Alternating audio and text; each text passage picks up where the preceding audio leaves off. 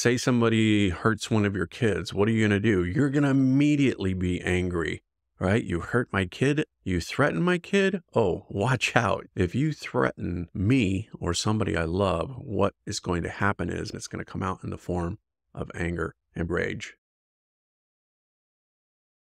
What do you know about anger? What did your dad teach you about anger? What did your mom teach you about anger? What did your teachers growing up in school, what did they teach you about anger? What has society taught you about anger? What do you feel about your own anger? If you're like me, you probably were raised to believe that anger was a sin, that it was something that you needed to avoid at all cost, and that angry people were often scary, threatening, and toxic. And there's truth to that. And yet, I'm here to tell you that anger isn't a bad thing. In fact, I'm going to go as far as to say that anger is a good thing. And when you learn how to wield your anger, it becomes a powerful tool that you can use to get the kind of success and results that you want in your life. As men, we've been taught don't be angry, that anger is destructive. Anger can be intimidating. Anger can cause you to threaten other people, and other people are going to feel a sense of fear as a result of your anger. And because we've been taught not to be angry, what we do is we stuff it. Because you cannot not feel an emotion. The emotions are there. When we're taught that anger is a bad thing, we don't know how to get rid of it because we don't get rid of it. We stuff it down and we stuff it and we stuff it and we stuff it until one day that anger just explodes everywhere. Or you implode. That's what I did. I imploded from the inside out because I didn't know what to do with my anger. I didn't realize that anger was a good thing. I just didn't know how to use it. Instead, I was taught repress it. If you're like me, when you repress it, what happens is it's got to leak out someplace. So our anger typically leaks out in aggressive, controlling, dominant behavior or passive aggressive behavior. It also leaks out in the forms of addiction, the forms of shame, and it leaks out into having low self esteem. All of these things can be traced back to unexpressed, stuffed down anger. Anger is always a result of hurt. We are hurt first, and then the defense mechanism to that hurt is the emotion of anger. We oftentimes will refer to anger as a secondary emotion. Something happens first, and then there's a second emotion on top of that. I'm hurt, and then I feel angry. The problem with anger being unresolved is you don't resolve the hurt. And when you don't resolve the hurt, the anger continues to exist. And the hurt starts to fester oftentimes in the forms of resentments. And it's those resentments that cause the anger, and it's the anger that starts to leak out in different parts of our lives. I mentioned addiction. I think anger and addiction go hand in hand, especially sexual addictions. Why? Because when if you think of a spectrum of love and joy and sweetness and kindness and intimacy, and then on the other hand, you have rage and dominance and violence, sexual addiction isn't about love and connection and depth. It's about visceral, it's about animalistic rage that comes up inside of us. When we're angry, when we're hurt, especially in the area of our sexuality, we tend to act out sexually as a way to act out our anger on a safe object. You're not actually expressing yourself and knowing someone, you are dominating and doing to someone.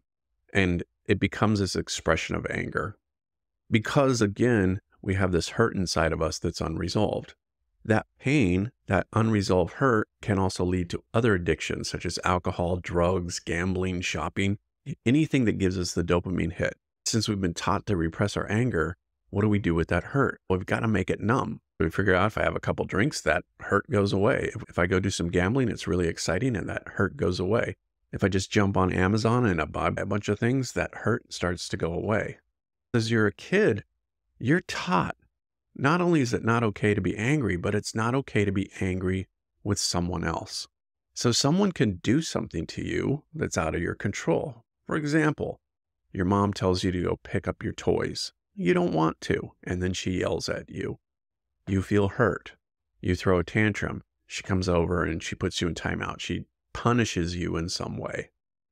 Now you've learned that if you express your anger, that pain, you're going to get more pain as a result of that. It's best just not to express that anger to avoid the pain.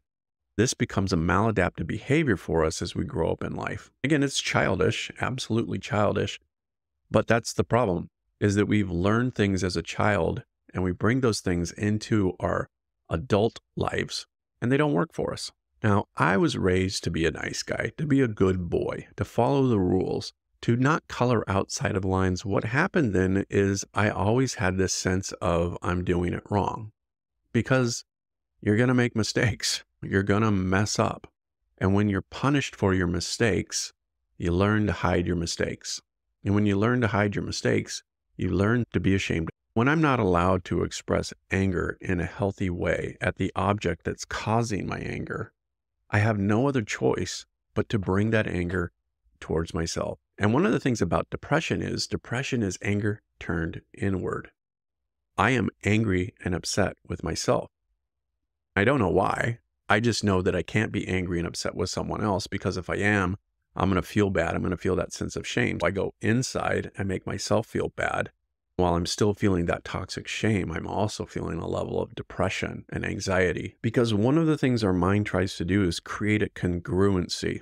So, for example, if I'm taught it's not okay to be angry with my parent, what do I have to do then? If I'm angry with my parent, I'm going to get punished. If I'm punished, that's going to cause me pain. So, to avoid the greater pain, I take the pain of withholding that hurt and, and that anger and repressing it down inside of me. The result is I start to feel upset. I start to feel this sense of shame. Everything in my world has to be congruent with that story. There's something wrong with me. Anytime I do something and there's a negative result, it's just evidence that says, see, you really are a bad, angry, terrible person, but you're not. You were just never taught how to express your anger. You were never taught how to express anger in a healthy way. So, I want to give you some tips and tools that you can use to start expressing your anger and understanding that your anger isn't bad. It's simply a manifestation of being hurt. Like I said, anger is a secondary emotion, and there are four reasons why we get angry. The first one is there's something in the way of something we want.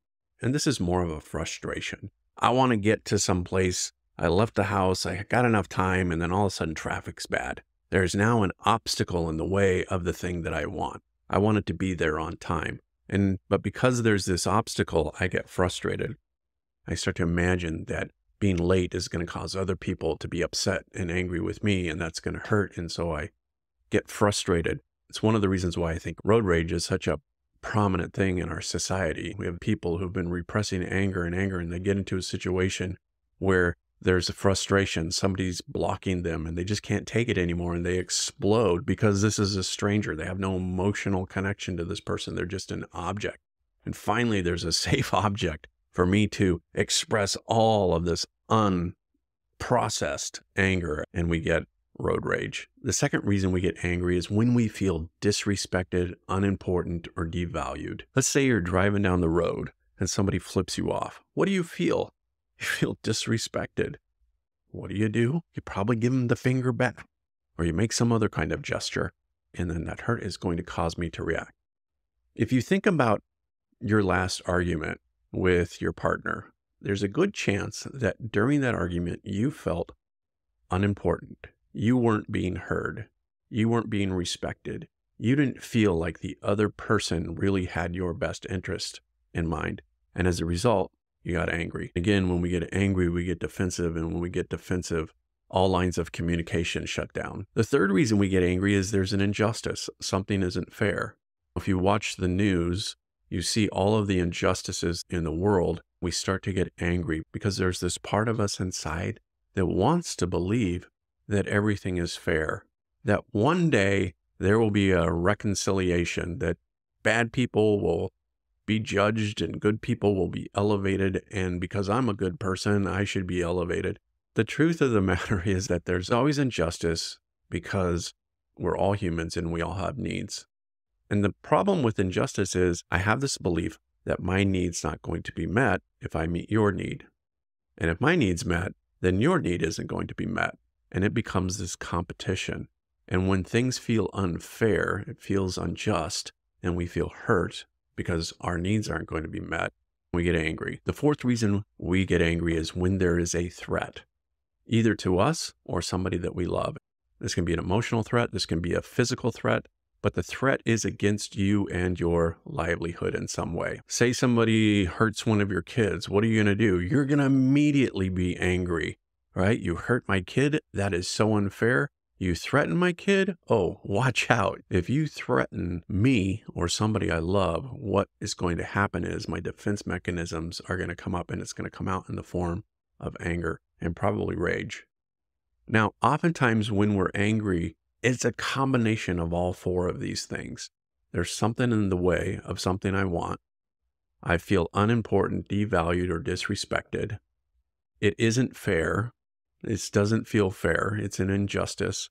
And there's a threat to me or somebody that I love. If we can understand that our anger is just a reaction to a need being unmet, and if we can understand what that need is, and we can express that need and understand that we're the only person on the planet responsible for our needs, wants, and happiness, that if I'm unhappy, if I'm angry, it's up to me to change the situation. The anger then can be used as traction. You've probably seen things like this happen. Somebody who's overweight is bullied. And so what does he do? He uses that as traction to go and work out and eat right. And pretty soon he's buff and strong. And the anger wasn't a bad thing. It's what he needed to move forward. Think of a tire that's stuck in the snow and it's just spinning around and around and around. It doesn't have any traction. What you have to do is you have to throw some sand in there, some gravel or something so that the tire can catch on the gravel and it uses that as traction push the car out of the way.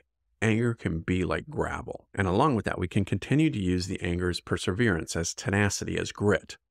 That's the thing that keeps us motivated and going. If I'm feeling stuck, I'll use anger as a way to pull me out of that. Like, I've worked really hard for this, and this one little thing, this one little thing is going to get in the way. Uh uh uh uh.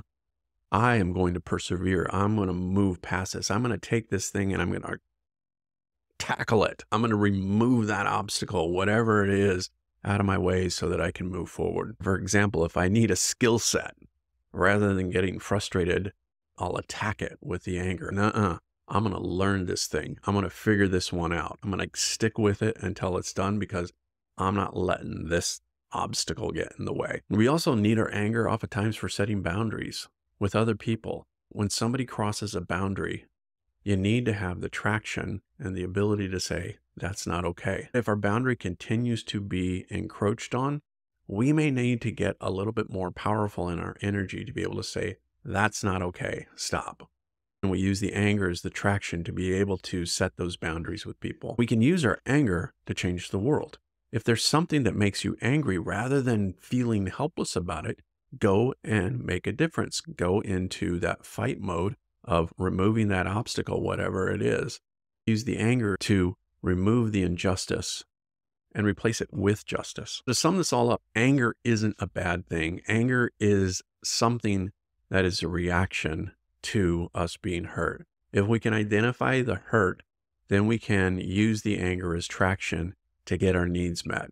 It may be as simple as setting a boundary. It may be learning a new skill set. It may even be something that we decide we're angry enough that we're going to change it within ourselves. That's what I got for you today. I hope you found it helpful. If you did, please like, subscribe, and share, and I'll see you next time.